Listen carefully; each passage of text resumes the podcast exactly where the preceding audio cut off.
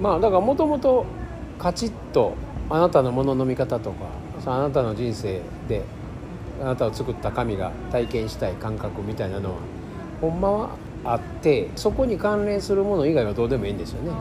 だけどその感覚を味わうのにある人はサッカーやってある人はバレエダンサーがあってある人はセールスマンある人は恋愛に溺れて男から男へみたいな女子もおるかもしれへんしあるいは金持ちのおっさんにパドロンついてもうて優雅に暮らすという人もおるかもしれませんね。それも一緒ですわな。遊びですよね。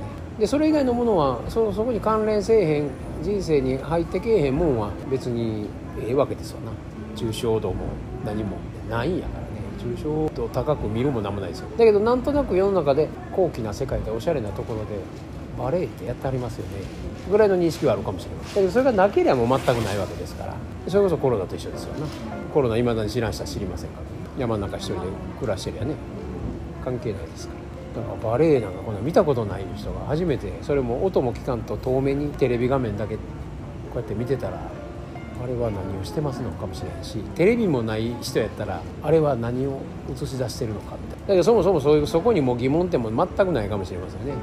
紳士服屋さんとバレエ用品屋さんが見えてますねって認識せえへんかったらここで喋ってるだけみたいなね。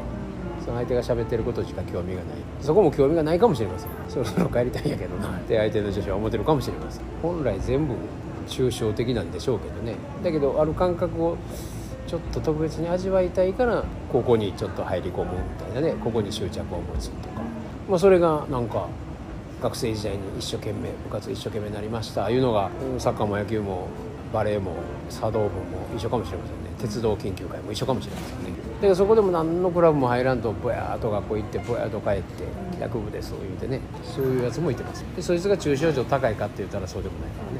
何にもないわけだからね。世界に。ないのとそう。だけどその自分を何にもしてないけどめっちゃ楽しんで帰宅部してるかダメやダメやってしてるか。で大きな違いがありますよね。だけどほんまはどっちでもないですよ。ダメにしてる時もあれや楽しんでる時もあれやん。なことも忘れてる時もあるしね飯食うてる時なんか忘れてるわけやから